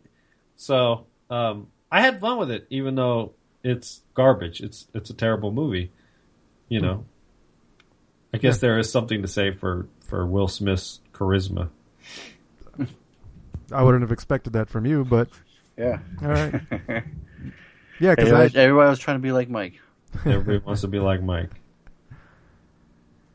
I was And fascinated. I was fascinated with Kenneth Branagh. I was like, uh, facial. yeah, that fucking shit That's is pretty insane. incredible. Yeah. that is some shit right there for sure. In the very beginning, I can when uh, when Will Smith is getting down and uh, he's fighting those thugs, I can see uh, why he didn't go for uh, uh, Django. I'm pretty glad he didn't. he um he I don't know the fight scene. There's one point he does like a clothesline, but he's sticking his arm out before the guy even runs. Yeah, it's doing it. yeah the the uh, hand hand to hand combat in this movie is bad. It's um, yeah, like I said, I would think I would have enjoyed the steampunk uh, elements of it, but like towards that end, it, it just gets out of control with the big ass spider. Like, um, or even just Kenneth us like devices for him helping him walk and everything. Mhm. Um, it's just, I don't know. It's uh, I feel like some it of the was dialogue like doesn't work too when they're talking. It's just like does man, any of the did this, like- dialogue work? oh god no. It's pretty bad. It's pretty fucking bad. The only thing I enjoyed was Kevin Kline's inventions and shit. Like that's and and that was only barely enjoying it. Like his train, you know, and it flipped on, on the other. Under, Yeah, it's the- fun to watch. Like if so- you put yourself in like a kid's, Mhm. you know, sort of position, you're like, yeah, that's fun. Kind of But- thing. Here's the thing, I fell the fuck asleep. Oh, Oh, I I I, is. I barely made it at the end. Oh, like I was man. I was fighting it to the end where I was missing minutes at a time, type thing, and I don't remember how it ended. yep. It ended like you could imagine. It's just a dumbass movie, you Yeah. know. Yeah, the sinful the sinful dwarf shows up and he's actually the conductor of the train. Fucks him in the ass. and all that. yeah, yeah. Yeah, no, yeah, this to me, yeah, it's just a really bad waste of time for me. there you go. That would be a waste of time. Yeah, I agree. It was it was not worth it. I, Will Smith, as charming as the guy is, he just shouldn't put on a cowboy hat and boots and you know whip around a gun or anything because it doesn't work. That would be a waste of Whip, time. whip around a what's it six shooter?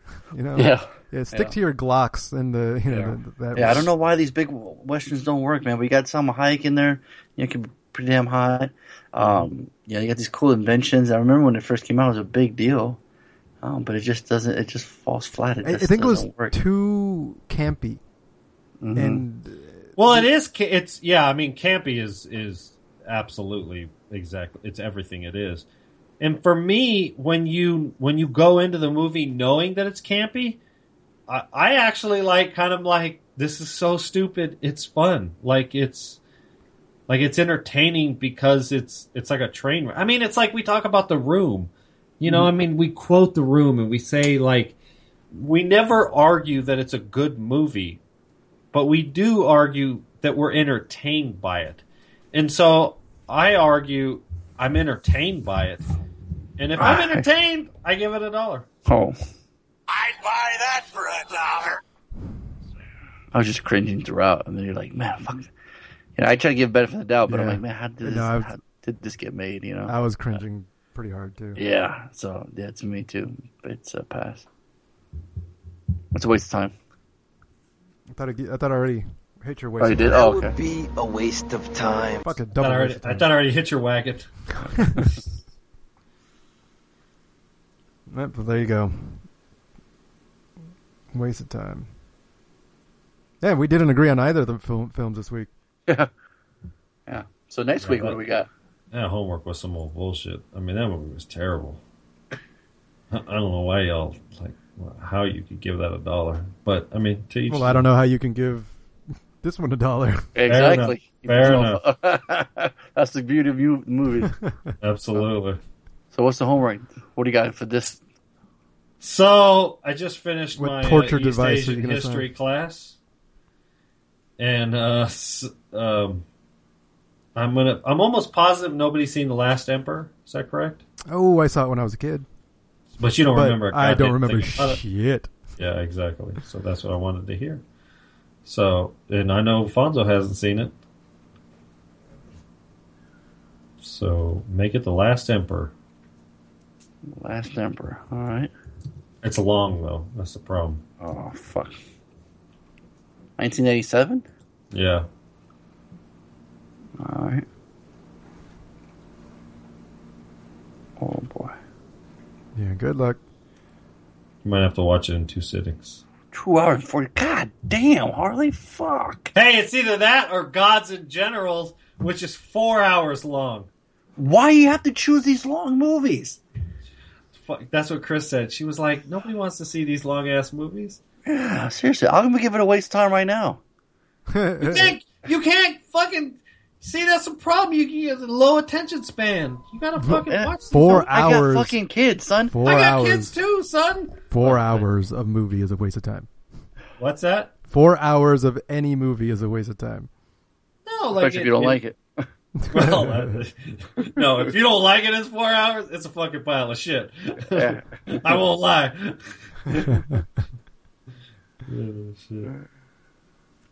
Oh, Damn it. I guess I feel guilty because I'm choosing a long one too.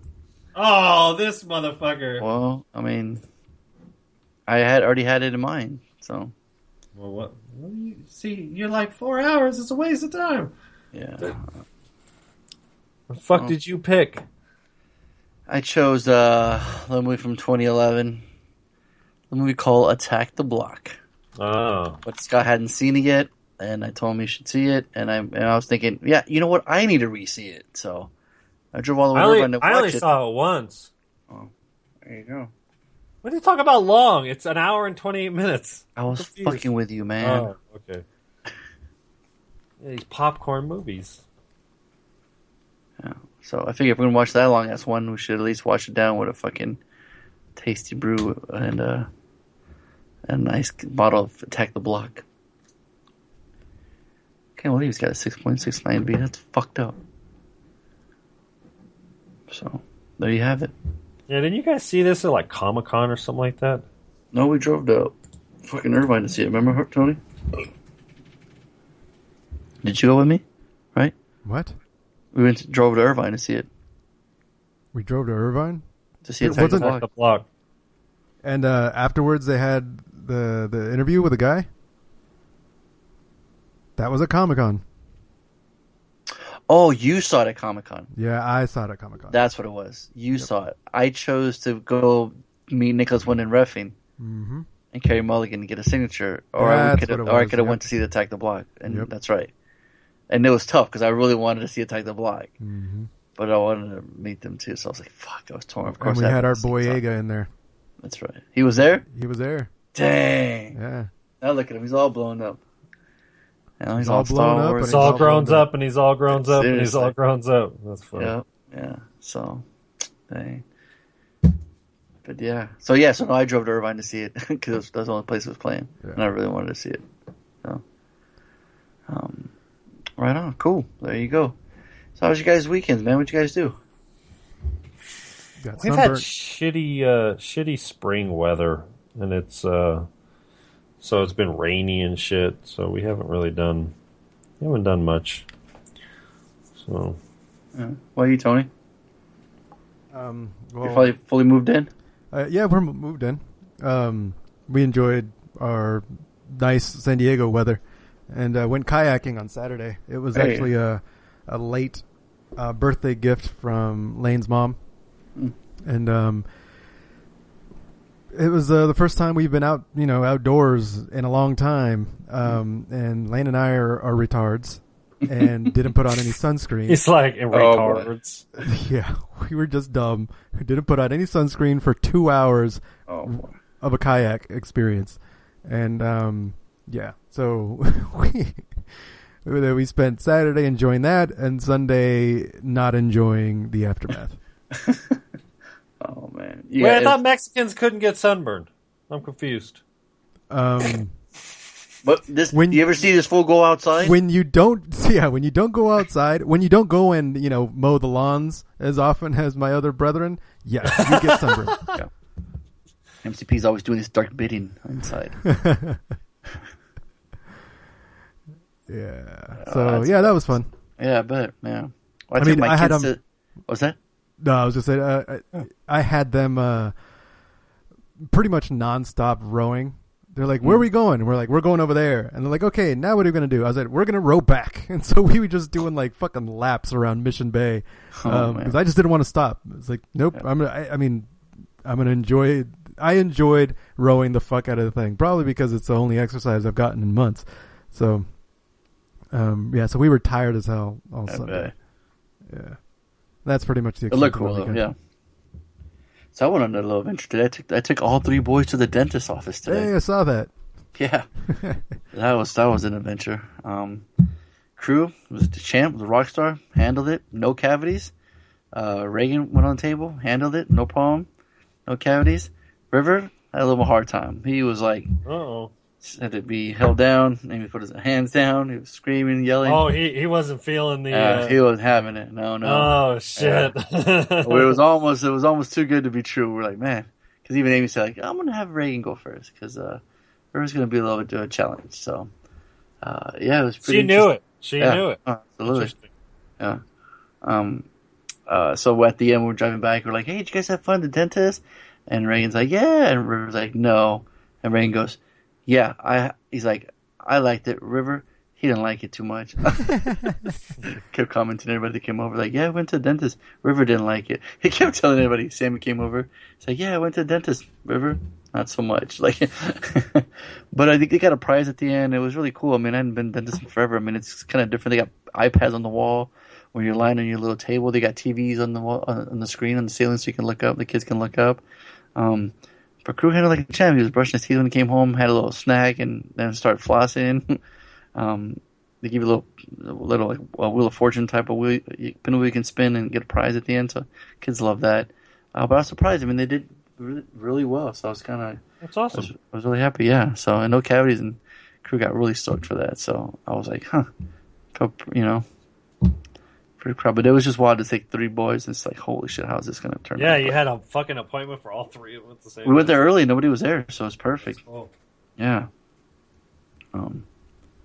But yeah, so that's that was it, and then can't remember what we did Sunday. Oh, Sunday we went to the movie. Like I said, we walked around the mall, and it was weird. Just had all this time, just me and Amy. It was really weird, you know. We're talking, and if we weren't in a rush, that's what's that's what we realize it when you when you don't got your kids, you can take your time and walk and go look at Yeah, stuff, you know. you but just kind of kind of enjoy life. yeah, but my parents had them, so we're like, we gotta hurry up. Well, it was the weirdest thing. This fucking Bernie Sanders was having a rally right across the street from my house at the at the high school. Oh, he was. Really? Yeah, Cool. yeah, that fucking that Sunday it was crazy because we were on the way back on the freeway. There was like a two motorcycle cops went by, and then like three Suburbans totally blacked out, just murdered out, all black, and then like a couple black cars, and then a couple cop cars behind. I'm like, I'm like, that's gotta be him. That's gotta be Sanders. Sure enough, when we get to my, my neighborhood to get home, it was fucking packed. Just people walking, cars everywhere, and that's um, it was it was pretty cool just having fucking Bernie Sanders right like in our backyard, like literally backyard. Like just stones throw away at our high school. So I thought it was kind of neat. That is cool. Yeah, so I chose that high, you know the high school. So yeah, so um, but yeah, so I guess that concludes the episode. Riley's got anything else? I got nothing. You got nothing. You got a little song for us though, Harley? Oh You- shit. You wrote down some lyrics. Uh, uh, You got lyrics to go. I gotta no, no, no. I gotta. He's thinking. Oh shit! I wasn't even thinking about this. God damn. Um, I think Fonzo, we need to do a duet. Oh, I tried and you you, you turned me down. What are you talking about? I no, asked no, no. you said no. So- Tony, you'll have to edit this. We're gonna do. uh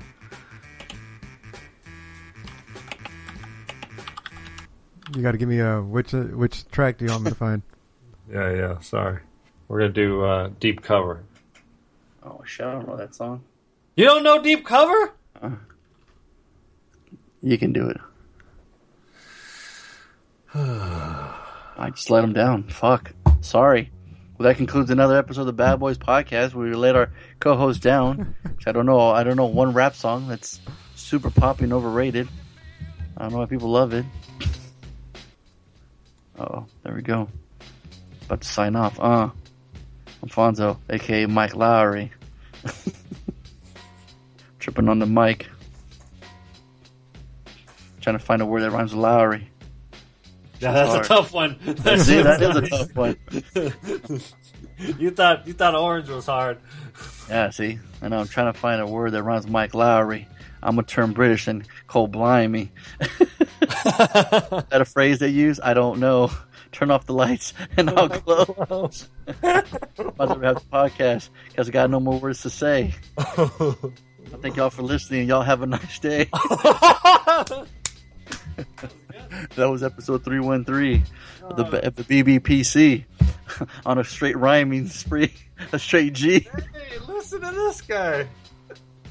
a random rant on all things movies. Fucking calling. I'm gonna pass the mic to my man Harley because Mike, this shit's so hot. The five best rappers in the world is Tylon, Tylon, Tylon, and Tylon, and Tylon. and now it's on to the break of dawn. My man, Mark, Marcus Burnett, take it to the We- net. We die together. MCP, Bad Boys for Life. Feel it.